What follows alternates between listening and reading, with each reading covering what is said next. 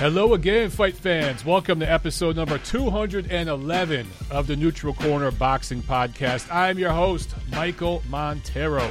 And today we're going to talk about the fight schedule explosion. We've got a loaded schedule starting from April through uh, July, actually. I was going to say June, but there was just a big fight announced for July. More about that in a second. And a new deal from DAZN. They are going to be in over 200 countries very, very soon. So they are really going for the global market there. And of course, Chocolatito is back. Mikey Garcia grabs a win over Jesse Vargas. We've got a lot to discuss. So this is TNC 211 for the week of March 7th. Guys, you see the numbers right there behind me. Get on the phone lines, but wait about 15, 20 minutes, okay? Let me get into the news and notes a little bit. We'll get you in the queue, the call queue, and then we'll get to the calls in a little while. In the USA, it's 213 267 7787. In the UK, it's 02081 036051. As always, I ask you guys to make sure you're subscribed here on YouTube and make sure, whether you're subscribed or not, click the notification bell, okay? Because that way you'll know the second I go live, you'll get a notification. Also, get over to iTunes, okay? Go to iTunes, leave a rating, leave a review. That helps me so much. I need those ratings and reviews, okay? Go on there, guys. It takes you about five minutes. Same thing goes for Spotify, Spreaker, where we are going live right now. I need reviews there, iHeartRadio, everywhere else, okay? Make sure that you do that. So let's get right into the news and notes. Uh, actually, real quick before that, uh, a few of you guys talked about the callers last week going long, and you were criticizing that. So look, last week on the show, it was following a huge event with with Wilder and Fury with their rematch, right? So I knew there were going to be a lot of calls, particularly from the UK, talking about that fight. And I let the calls go a bit long. There were several calls that went like 10, 15 minutes long. I know that normally, you know, you guys wouldn't enjoy that, but I thought last week was one of those occasions where I just let people talk. Normally, guys, I'm going to keep the calls to about five minutes apiece. So I ask for those of you who are, calling into the show. And so far, we've had some outstanding calls from all over the freaking world. I ask you guys to have your questions ready, your comments ready. And generally speaking, we're going to keep the phone calls till about five minutes or less. But after a huge event like that, where we saw Tyson Fury uh, really just really live up to everything that he promised he was going to do, but exceed expectations. Okay. Not many people predicted he would knock out Wilder the way he did. I just wanted to let you guys talk, so I hope that you can appreciate that. Not every episode is going to go with that pacing. Normally, we like to keep the pace a little quicker. So just note going forward, when you guys call in, have your questions, your comments ready, and we'll keep it to about five minutes a call. But some calls are going to go long in some episodes of this podcast. We need to talk about some big some big things. So some of the calls will go long, but normally five minutes or less, okay? All right, so that was just a quick public service announcement. Into the news and notes. Let's talk about this fight schedule. So I told you guys, expect some fight announcements after Fury and Wilder because everyone kind of saw how much that event was trending and they didn't want it to steal the thunder from their upcoming shows. So, literally days after that fight, you got all these fight announcements. It's no surprise. And in fact, I think Canelo he's going to fight Billy Joe Saunders. But I think they're waiting on that official announcement because they want their own little day or two to themselves, their own little week to themselves. So expect that announcement officially this week. But anyway, fight schedule coming up this spring Regis Prograis and Maurice Hooker. April 17th. That's going to be awesome. That's an awesome card. There's a good co feature there and a good female fight on there as well. Of course, Inoue Casimero, That's April 25th. Canelo Billy Joe Saunders is going to be May 2nd. Also, over in Scotland, uh, you're going to have Josh Taylor defending the first defense of his unified titles against one of his mandatories over there, a tough kid out of Thailand. Uh, Ramirez and Postol, that has been rescheduled for May 9th. Anthony Joshua Kubrat Pulev, that's going to be June 20th in London. That's a good heavyweight fight, man. That's a good matchup. And of course, the third fight between Tyson Fury and Deontay Wilder, July 18th in Las Vegas. So, man, that three months. I mean, the next few weeks is a, there's a lot of fights over the next few weeks. Oh, oh yeah, Usyk Chisora from Piglet Smith. He says Usyk Chisora in the chat. Totally forgot about that one, my man. Thank you for reminding me. Yeah, we've got a loaded schedule coming up, right? Next few weeks, a lot of fights, but not any particularly great fights.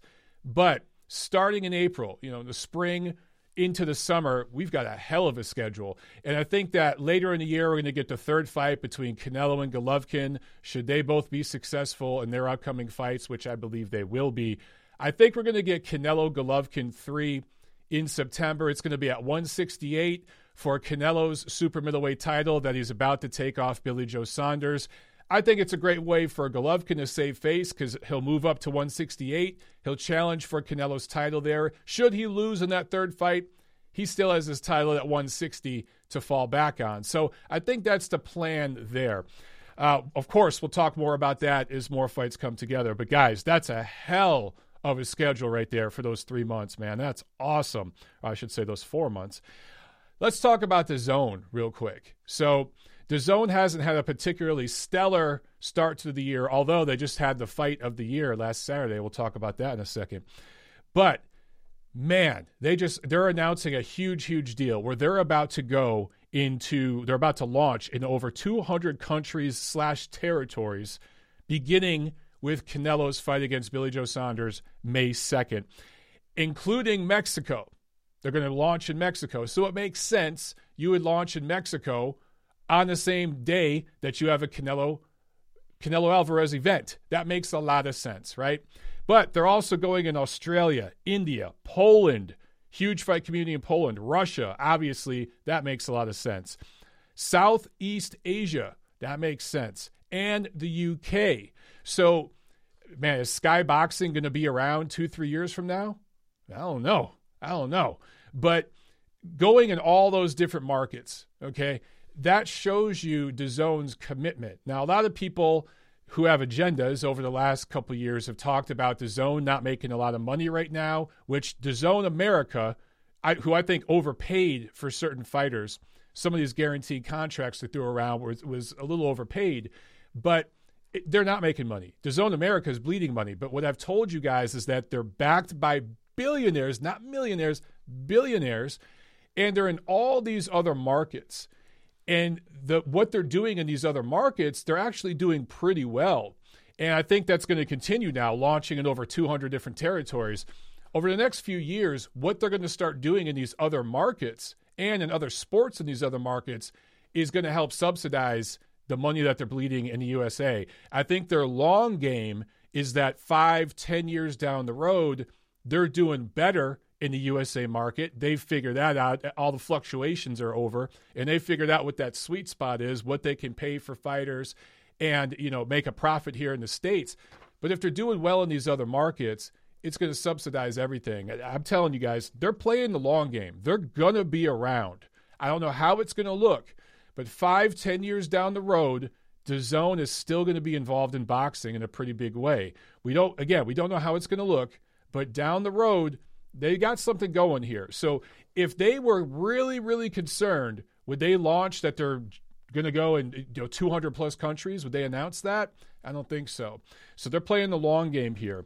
Let's review the card from last weekend. I thought that this card in Frisco, Texas was the best card of the year. Obviously, look, I get it. We're only two months into the year. Okay. Well, officially now we're in March. So we're in the third month officially. But all things considered, top to bottom, this was a hell of a card, man. Great card for Matchroom on DAZN, Frisco, Texas. And let's start on the undercard. Israel Madrimov scores a TKO 5 win. He's now 5 0 with five knockouts. Right now, it's between him and Jaron Boots Ennis for the top two prospects in the sport. It's those two guys. I saw some things at Madrimov that concerned me a little bit. Maybe he just didn't respect his opponent enough, but he does get hit. And there are some things that could tighten up. I said some of the same things about Jaron Ennis when he fought recently. So they're prospects. There's, of course, things they can iron out. But in terms of the intangibles, the athleticism, everything Madrimov brings, dude, this guy's going to win titles in multiple weights. It's not just going to be one division. He's going to win titles in multiple divisions. Joseph Parker, TKO 5 win over a journeyman level opponent who is very, very undersized. Um, look, I don't know what this means.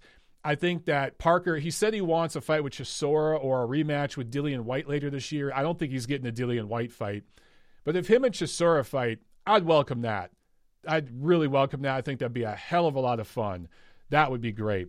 Also, flyweight action. Julio Cesar Martinez scores unanimous decision win over Jay Harris, his first fight outside the UK. This is the first defense of Martinez's WBC flyweight title, and scores were 116 111, 115 112. Those were good scores. There was a knockdown in the 10th round. Harris was dropped.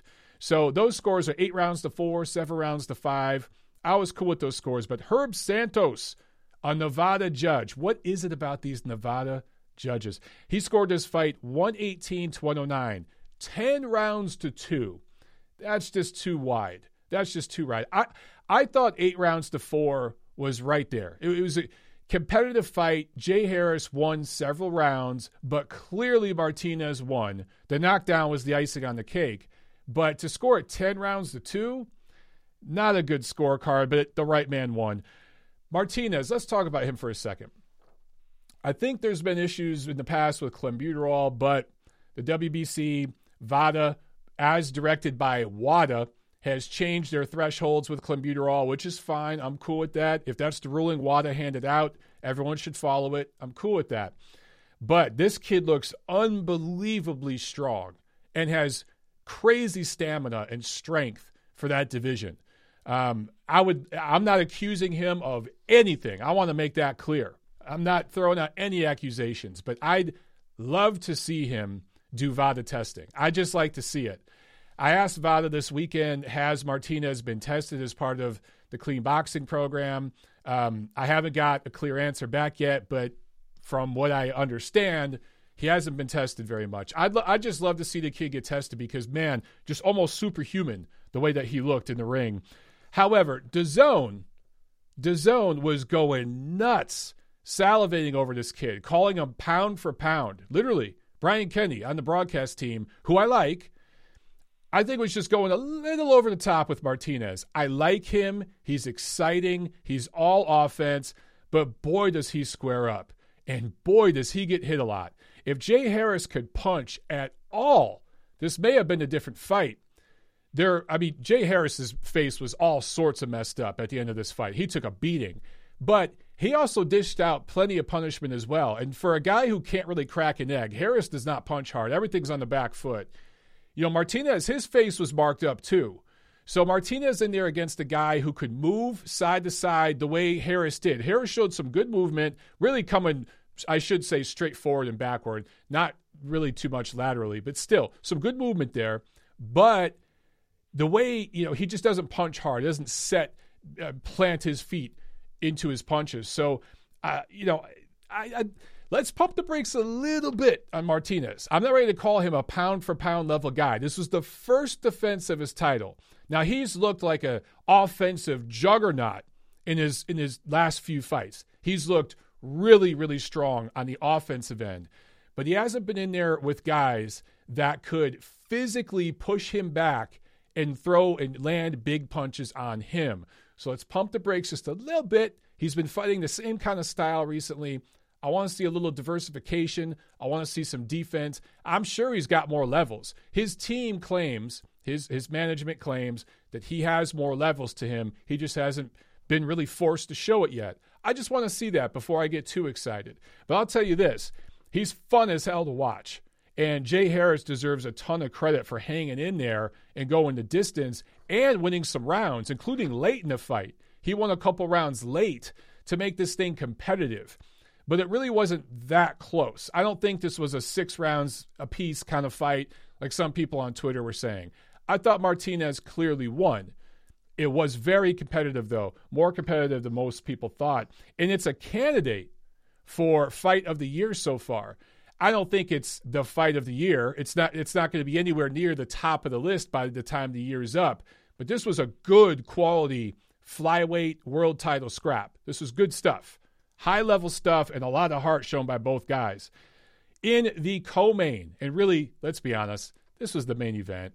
Roman Chocolatito Gonzalez challenging Khalid Yafai, who was defending his WBA super flyweight title for, I believe, the fifth time. Or no, sixth time. I think this was the sixth time he was defending that title. He won it a few years ago. Was a vacant title. And the WBA eventually, I think, bumped him up to super champion right before this fight with Gonzalez. It's sneaky genius what the WBA did there because I think they knew Gonzalez was going to win, and this was a way to get Chocolatito their super title. So, what a performance by the old man. I say old man, I think he's 32, but he's a very old 32. TKO 9 win over Yafai. Uh, I guess this is considered a minor upset. I think the betting, correct me if I'm wrong here, guys, but I think the betting odds had Yafai just barely carrying it. I think. So this is a minor upset in terms of betting, but no one's surprised that Chocolatito won. However, the way he absolutely dominated and beat down Yafai, it was kind of like what we saw, not exactly, but kind of what we saw Fury do to Deontay Wilder, except that Wilder was this feared puncher, right? Yafai was never that guy. Yafai, Olympian, five title defenses. Now, look, it was against woeful opposition for the most part, and he got a gift in a recent fight. A lot of people felt that he should not have got the nod in a very close fight recently. So I get it. Okay, I'm not calling Kal Yafai a world beater, a top dude, but he was certainly, certainly uh, a quality it is a quality prize fighter, a top 10 super flyweight, 115 pounder. And it was um, just an amazing performance to see Chocolatito just a couple years ago being technically defeated twice by Srisaket Sor Rungvisai. I thought he eked out their first fight in New York. I was there for that. I saw it live. Even though he got dropped, I thought he won that fight. But clearly in the rematch, which I was also there for that one, just a devastating knockout loss. And you got the feeling that, oh man, this is over. What a run, what a career, but this is over. And you guys remember, if, if you uh, watched my show back then or followed me back then, I was saying, man, he needs to retire. I don't like this comeback. When he took a year off and came back, I didn't support it. I, I have to admit, I was completely freaking wrong. Not the first time, won't be the last. But I was like, man, I don't know how this is going to go. I just don't know, man. He looked just shop worn in that la- that second fight with Rungvisai. Boy, did he prove me wrong and a lot of others by looking so fresh and just just beating Yafai to the punch, looking faster, younger, quicker. Just looked outstanding in this fight. And yeah, was Kal Yafai somewhat made to order for Chocolatito? Yes. In 2020 hindsight, you go back and watch that fight a second time, you could just kind of see it. In terms of styles, Chocolatito, this, this was a perfect matchup for him. But he's just a much better fighter. Even though he's past his best days, clearly, he's still light years ahead of anything Yafai is ever going to be. So he just, with this performance, look, let's back up a second here. Fighter of the decade in the 2010s. I think you can make a legitimate case that Roman Gonzalez was the fighter of the decade 2010 to 2019 you certainly can make a case. Now, most people went with Floyd Mayweather. I think one platform named Andre Ward the fighter of the decade, which was insane. That was just atrocious. Not that Andre Ward wasn't an outstanding fighter, but he wasn't fighter of the decade. But that, you could make a case for Floyd because of his accomplishments and all the money he made, blah, blah, blah. But in terms of wins and accomplishments, I thought Chocolatito was the guy – but I understand some people may have hesitated because of the way things went back in 2017. He takes 2018 off, fights a couple of no hopers, really, you know, limited opposition in 2019. Here's the thing, man. If you take this win last Saturday and you back it up two months, two months, instead of this, this card was on February 29th, if it was on December 29th of 2019, holy shit, does that it just it would have put that argument to bed. If this fight was two months ago and Chocolatito had beat Yafai the way he did to win the title again, there would have been absolutely no argument. Fighter of the decade. It just so happens it came two months too late in a new decade, technically. But if you look at what this dude accomplished Saturday, he went from a first ballot Hall of Famer to an all time great. Now, a lot of people already considered him an all time great. There's a lot of people out there, particularly from a certain fan base uh, related to a certain platform, that seem to just not dig Roman Gonzalez. They just, they're not Chocolatito fans. But outside of that fringe element, a lot of people already considered Chocolatito a future all time great level fighter. Now, how could you how could you argue against it? How could you deny it? Him coming back at this stage and doing what he just did is basically what Manny Pacquiao did last year against Keith Thurman, right? He came back and beat a much younger, stronger, physically uh, bigger, younger, stronger Keith Thurman to win a title. That's just what we saw Chocolatito do. So he deserves all the kudos that Manny Pacquiao got last year and more because Kal Yafai has been a hell of a lot more active than Keith Thurman, although Keith Thurman has fought better opposition. So the thing I love about Chocolatito, and I was thinking about this, the offense is so pretty, right? It's just punches and bunches. There's a lot of fighters who set up their offense with feints. Tyson Fury, except for his last fight, is a guy who does that. Even in the last fight, he set it up with, with his feints. A lot of people set up their offense behind a jab. A lot of fighters set it up with movement, with their legs, right? They use their, their movement to get the right angle and spacing they need, then they get off. You see that a lot with the Eastern European fighters, right? They need to kind of be set to get their offense going. Roman Gonzalez doesn't need any of that shit. He doesn't need feints. He doesn't even need to work behind a jab. He doesn't need to set his feet. It's going to sound silly what I'm going to say, but think about it. He sets up his offense with offense. it might not make any sense, but just hear me out. Chocolatito, everything he does is with intent. And sometimes he punches through the target. Sometimes his punches are cupping to move you where he wants you. Then he gets off. Everything leads to another thing. Every single punch leads to another punch, leads to another punch. And then he's out of range. So he's not one of these guys that needs to get you perfectly set up and then he gets off a right hand.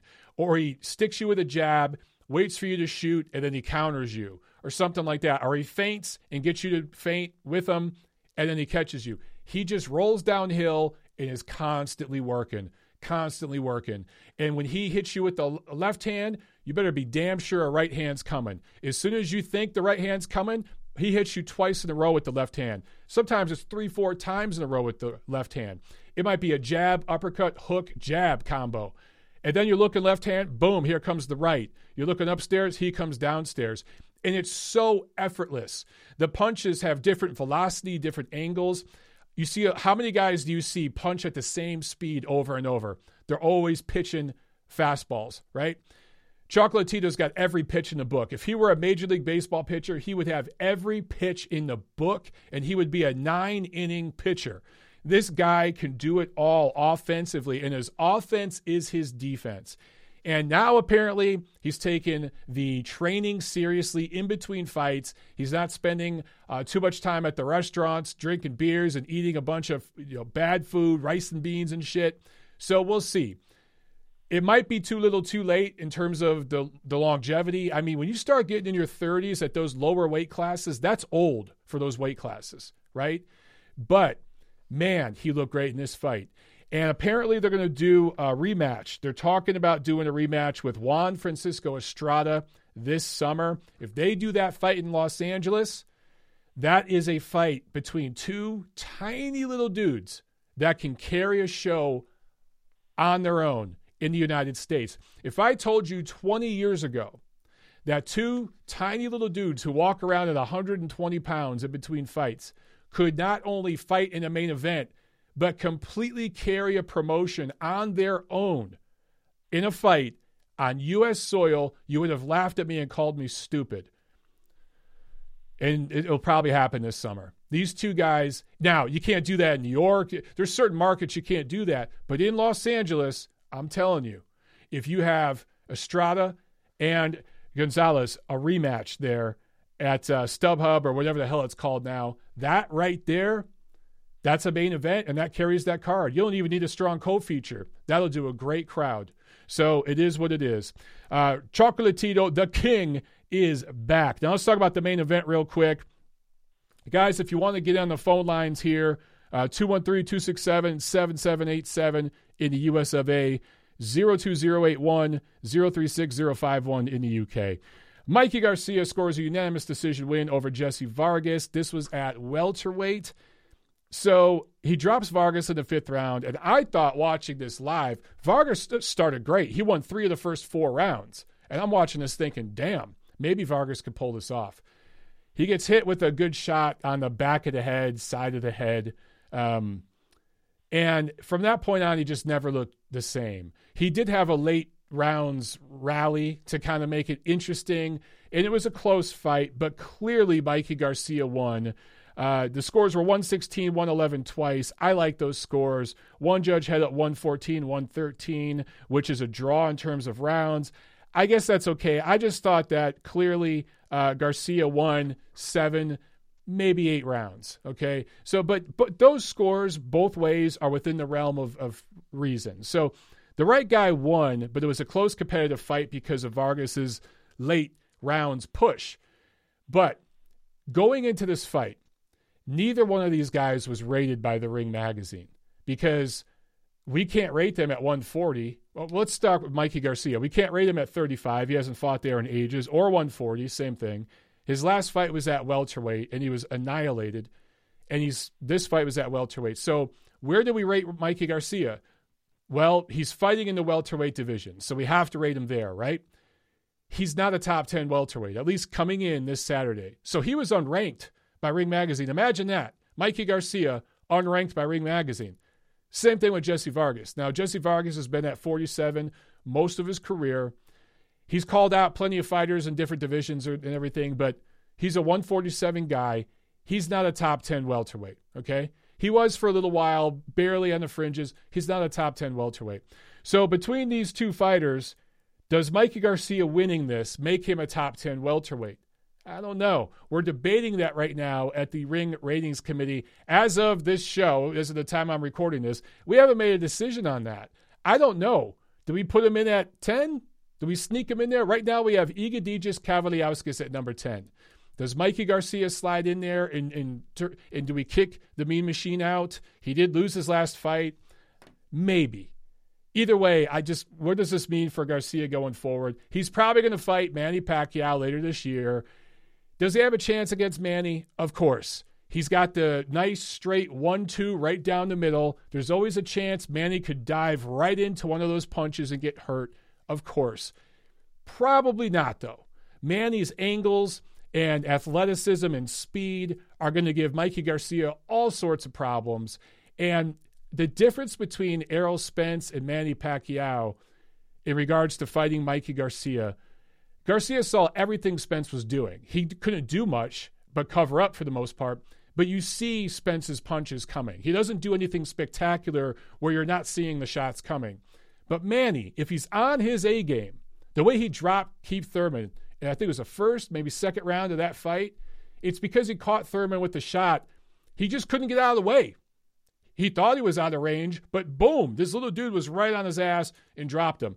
I can see that happening with Mikey Garcia. But Mikey Garcia has a massive head. He has a heavyweight head on a bloated lightweight's body.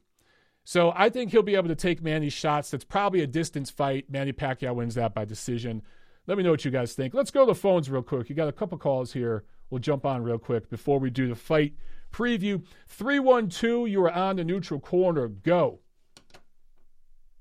312, you're on the hey. show. What's up? Hey, Mike. This is John from uh, Chicago, Illinois, by way of St. Louis still. But um, there's two topics I wanted to bring up. So basically, uh, Mikey Garcia, I think he's just trying to cash out whatever fights he can at this point, really. You know yeah. what I mean? Like – He's only chasing Pacquiao. He only wants to go down, back down to Loma like two years ago when he kept on mentioning him. But then even then he was kind of unsure because I think he was scared that Loma was going to beat him and then therefore he'd lose all his paydays. You know. So I don't know how what you think about that, but like at this point, I don't think he cares about boxing. He'll, he'll say that he say he loves the fans. He says he like he he you know he wants all the best fights, but it's only to make the money so he can get the hell out of out of boxing at this point. I don't I don't see his like you know drive to be great or anything like that. He just wants a Pacquiao fight in Saudi Arabia, so he can make you know ten to twenty million if he can, and then he'll just cash out and leave the sport. And I think the fight that everyone wanted for him was the Loma fight, and he just left everyone hanging like a year or two ago when he moved out of 135. You know, he he planted that seed. He was telling everyone he wanted it, and then he just left. You know. Yeah, I agree with you, man. Um, I think that look, what maybe he feared that Lomachenko was going to do to him what Errol Spence did to him, and that would make him look really, really bad if he got beat. Also, there is the top rank thing with um, with uh, sorry with Lomachenko. Man, people are saying they can't hear you on YouTube, but I hear you fine. So I don't know what's going on here because I'm picking you up fine right. on my end. But um, anyway, yeah, man, I thought that maybe you know he didn't want to do business with Top Rank, and then on top of that. Mm-hmm. He didn't want to get embarrassed by a smaller guy. Him going up and fighting Errol Spence, there was more money in that because he was right. being paid under the table. He got an official purse, but then there was money under the table. And then he has the built in excuse of, well, he was a lot bigger than me. So who cares, right? So now, guys, uh, for those of you on YouTube who couldn't hear the question, the caller here, John out of Chicago, is uh, asking about Mikey Garcia not wanting Vasily Lomachenko and just kind of going for the money. Why didn't he fight? Um, why didn't he fight Lomachenko early at 135 and then he went after Errol Spence at 147. So yeah, basically what I'm saying is, you know, he didn't want to do business with Top Rank because he has bad blood with them. But then on top of that, you know, he did not want to be embarrassed by a smaller fighter. Him losing to a bigger fighter, it didn't hurt his branding. Now he's going to line up to fight Manny Pacquiao. The difference here, Manny Pacquiao is a lot older. Manny Pacquiao started as a flyweight. So if he loses badly to Pacquiao, I think it's clear at this point that like his branding he's he's kind of done as a top level fighter. You know what I'm saying? I think right. he he has to at exactly. least be really competitive in this fight. Yeah, and and and that's my reason. I think he's just going for that last fight with Pacquiao and calling it a day. He's basically trying to pull off the same thing Amir Khan's trying to pull off: get a big fight and then retire. Basically, at this point, take no risks. Amir Khan's trying to do the same thing. He doesn't want to fight Kell Brook because of Manny Pacquiao fight is always going to be there, and if he can get that, then that's all he's in, in the game for. You know what I mean? Like, there's this the reason, their only reason is basically to make the money. That's all it is at this point, which is kind of sad because like all the boxing fans are waiting for them to fight the fighters that they said they were weren't afraid to fight. You know what I mean? I'm with you, man. I, I think that I've been saying it for years. Mikey Garcia is more businessman than boxer, but you know, businessman first, fighter second but John, yeah, I got to get off the line here because uh, people are saying they can't hear you. I don't know what happened there. I'll see if, if it's like just might be something up with the phone lines today, but I think they'll be able to hear you on Spreaker. Anyway, man, thanks a lot, oh, and I uh, appreciate the call, bro. No problem, man. Give them a like, guys. Thank you. Bye bye. Thanks. All right, guys. I don't know why you guys on YouTube could not hear the phones. That is really, really weird. Uh, all right, let me um, let me take this next call hopefully, guys, I'm looking here at my feed. Number one, I could hear the caller in my headphones, and I could see that it's going through here on my Spreaker feed. So for those of you who are not hearing it on YouTube, ch- click on Spreaker real quick and see if it's going through over there because on my end, it came through perfectly, perfectly fine. Let's take another call and see if this continues. Uh, 4474, you are on the neutral corner. Go. Hi, Mike. How are you doing? It's Lawrence from London. How you doing, man? Doing well. Yeah, yeah, good. Um, I have a question. Well, it's a session, but I want to know your thoughts. Um, I was wondering if you think, looking back, that uh, ring the ring ratings committee made a mistake not reinstating AJ as number one after he avenged the Ruiz loss. Uh, the reason I say that is looking down the rest of the ratings, um, AJ's got four names on his record, and Wilder and Fury only have one each, and it kind of seems weird that you know Fury is now the champion, having beaten someone who wasn't the champion at the time. So yeah, just just your thoughts on that. Yeah, I mean that's a great point, man. I think, um, and we talked about that on the Ring Ratings Committee. Um, real quick, guys watching on YouTube, bear with me for just a second. Um, it's it's right now. There's some something wrong with YouTube because the the callers are getting through on Spreaker. So uh, just give me one second here, and um, we'll jump back off the phone lines. But uh, to answer your question, bro, it's something we talked about, and we went back and forth. The reason why we kept Wilder and Fury number one and number two is because going into their fight, um, their rematch, neither one of them had lost. Anthony Joshua, yes, when Yeah. he, he beat Andy Ruiz and he looked great in that rematch. I, I think a lot of people criticized the way he looked in that rematch. I thought that was unfair. I thought he did what he had to do to win. But technically speaking, he did have a loss, and it was a a, a knockout loss. Okay, it was competitive. Yeah, it wasn't yeah. what we just saw with Wilder, where he was completely dismantled from the first the opening bell. But still, that's why we had him rated number one, number two. Now, the Ring Sure. Magazine ruling that we have is that when you have a number one and number two in any division fight each other, that Yeah, creates yeah. a new champion. So we gave yeah, Tyson. Fury No, with that. yeah, so he's the champion, and then the number one contender right now is Anthony Joshua, and I think that's fair. Some people were pissed off because we put Dillian Whyte in at number two, and we put Deontay Wilder in at number three.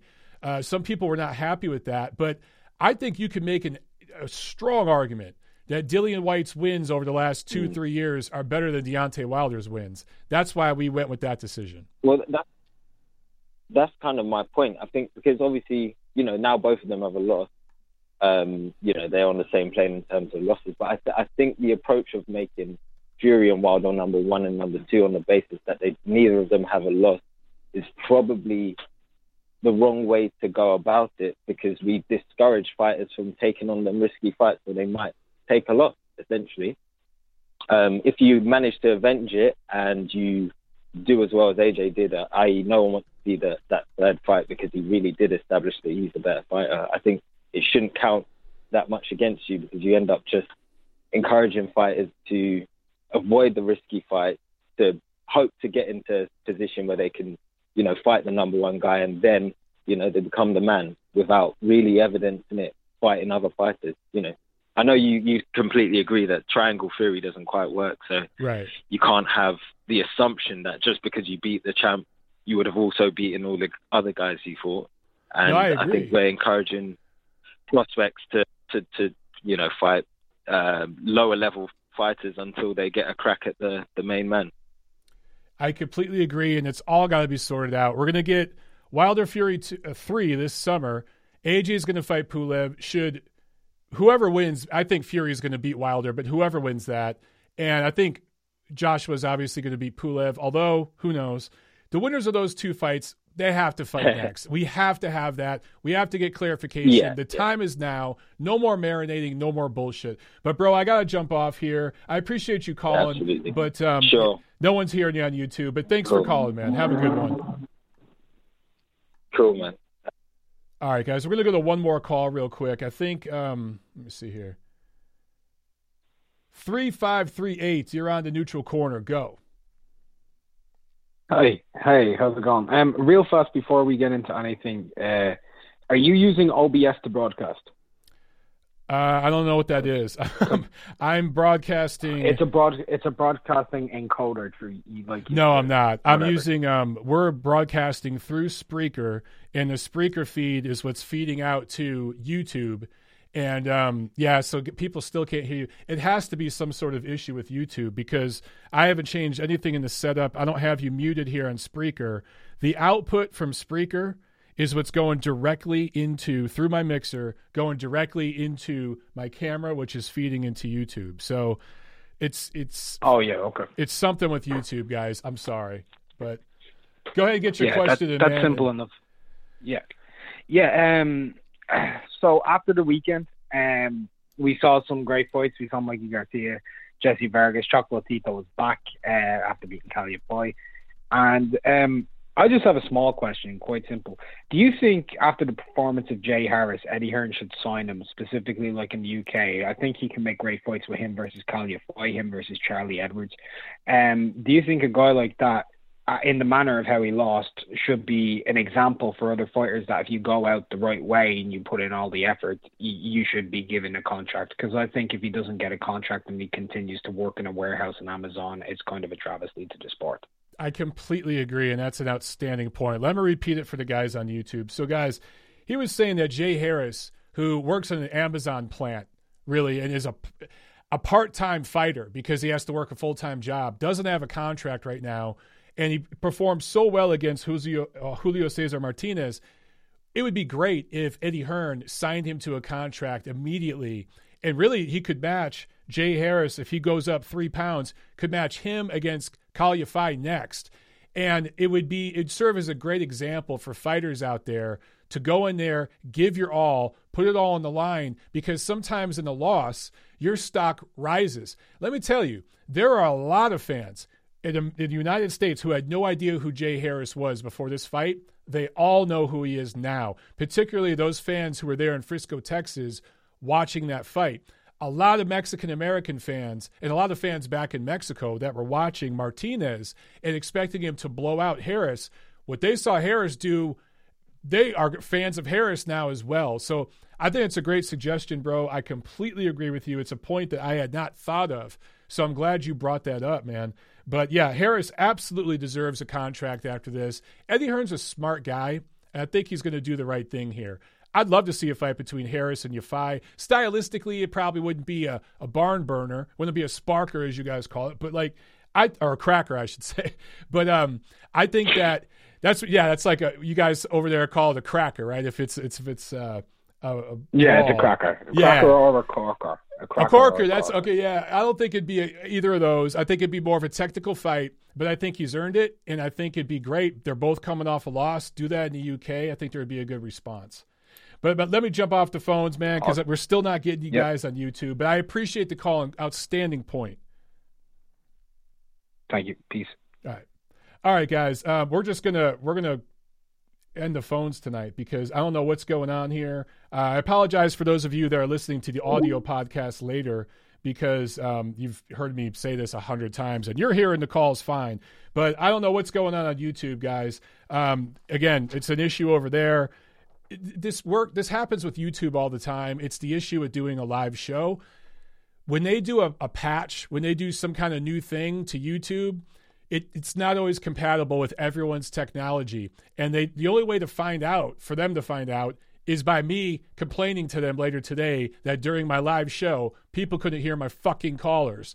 And then they'll say, oh, okay. And then they'll go back and look at it and add another patch to fix what they just fucked up, obviously, today. So I apologize for that, guys.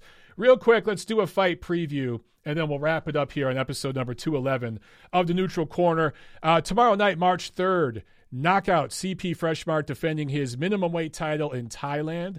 Also, uh, Friday, March 6th, there's a Telemundo card from Mexico City. Saturday, March 7th, a Golden Boy Promotions card from Mexico that will be on their Facebook watch page. And an MTK Global card from Brentwood, England on ESPN Plus. Also, uh, the two big cards this Saturday. Let's start over in Manchester. Matchroom on DAZN, also on Sky over there. Scott Quigg going up against Jono Carroll of Ireland. Good crossroads matchup here. I like this fight. This is kind of a winner. Both guys need to win. The winner goes on to possibly fight for another title at some point. The loser, I don't know. I don't know. So this is a crossroads fight that both guys need to win. It's England versus Ireland, which is always fun. Quigg had no fights last year in 2019. He had that tough loss to Oscar Valdez in 2018. Came off that fight. There was injuries in that fight. Um, moved up in weight from 26 to 30. Did not fight at all last year. Carroll lost to Tevin Farmer last year. So Tevin Farmer beat him. Uh, both these guys need that W. So I'm interested in seeing that one. Also on this card, Callum Johnson versus Russian Igor Mikhalkin, who fought, I think, lost to Sergey Kovalev on HBO a few years ago. That's how you remember that name. Uh, 12 rounds, light heavyweight fight. Also on this card, Hughie Fury and Anthony Fowler. And then in the US of A in New York, PBC on Fox, heavyweight action. Adam Kownacki going up against Robert Helenius. Kownacki is 20 0, 15 knockouts, 6 foot 3, 30 years old. Helenius is 29 and 3, 18 knockouts, 6 foot 6, 36 years old. So he's the bigger guy, Helenius is, but he's older, a little more shop worn. At one point, Robert Helenius was a prospect that a lot of people were, um, I'm not going to say excited about, but they were watching. They were checking him out and they were interested and thinking, okay, this guy might have some potential here. He fought some decent heavyweights coming up and he looked pretty good. I remember I remember he fought Sam Peter. and a couple other guys and scored knockout wins. And it's like, okay, let's keep an eye on this guy and see what happens. And then he just fell off the face of the earth and just has not looked the same. I think he's had health problems, uh, losses to Johan Duhaupas, a stoppage loss to him, Dillian Whyte.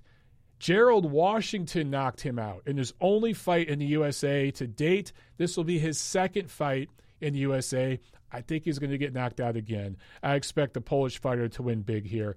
Also on this card, Efe Ajagba, Nigerian native who now trains out of the Houston area.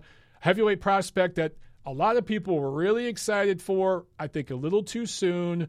And he had what I think four fights in 2019. Looked pretty good in some of them, not so good in a couple others. So people have pumped the brakes a little bit on Efe Ajagba. Still definitely a guy to keep your eye on, but he's got some things he needs to iron out. He was kind of just doing the Deontay Wilder thing his first eight, nine fights, where he was just going in there right hand, right hand, right hand. And then he got in there with a couple of guys that saw the right hand coming, and he still beat them, but he didn't look fantastic doing it he's got to start working on some other things. He's got to start developing some other things. This is the time to do it. So he's going up against Razvan Cojanu, who is out of Romania, now lives and trains out of California. 17 and 6. He's lost four out of his last five. He is being served up here as a sacrificial lamb for the 2016 Olympian out of Nigeria. I think Ajagba, look, Cojanu is experienced. He's been in there with some top guys. And I think he's going to go rounds and give a Ajagba something to think about here and there. But, dude, he's lost four out of his last five. He's been absolutely drilled in a couple of fights. He's been stopped pretty hard. So he's 32 years old, six foot seven, a little bit taller. Ajagba's six foot six. He's 25 years old, though. He's younger. He's more explosive. He's stronger. He's more athletic. Hits much harder. So far, he's shown he takes a much better shot. And is not the guy to tell us the truth about, uh, to answer questions, I should say, about a Ajagba's whiskers. So I like the 2016 Nigerian Olympian to stop Cojanu, and it's probably going to be highlight reel fashion. All right, let me go over here to the YouTube chat where it's just a sea of people bitching that they couldn't hear the calls. Guys, I'm sorry. I appreciate you letting me know, but I promise you it's nothing on my end. Now, 99% of the time, if there are issues on the show, technically, it is my fault because I'm half a moron and I'm not very good at technology. But in this particular instance, I promise you it's not me. I did all my checks prior to starting the show, and um, everything was on point. So something up with YouTube. Hopefully it gets fixed. We'll look into it, and it'll be better by the next show, uh, guys. But that's also why I post the audio version of this on YouTube as well. You guys will see every week I post the live video, but then I also post the audio version that posts automatically from Spreaker. So you'll see that just in case there's issues with the YouTube, you get the audio version that you can watch on YouTube later. Or you can just go over to Spreaker, Spotify, iTunes, whatever it is, and listen that way, okay? All right, guys. Have a good one. Uh, we'll do it again next Monday. I'll see you at the fights.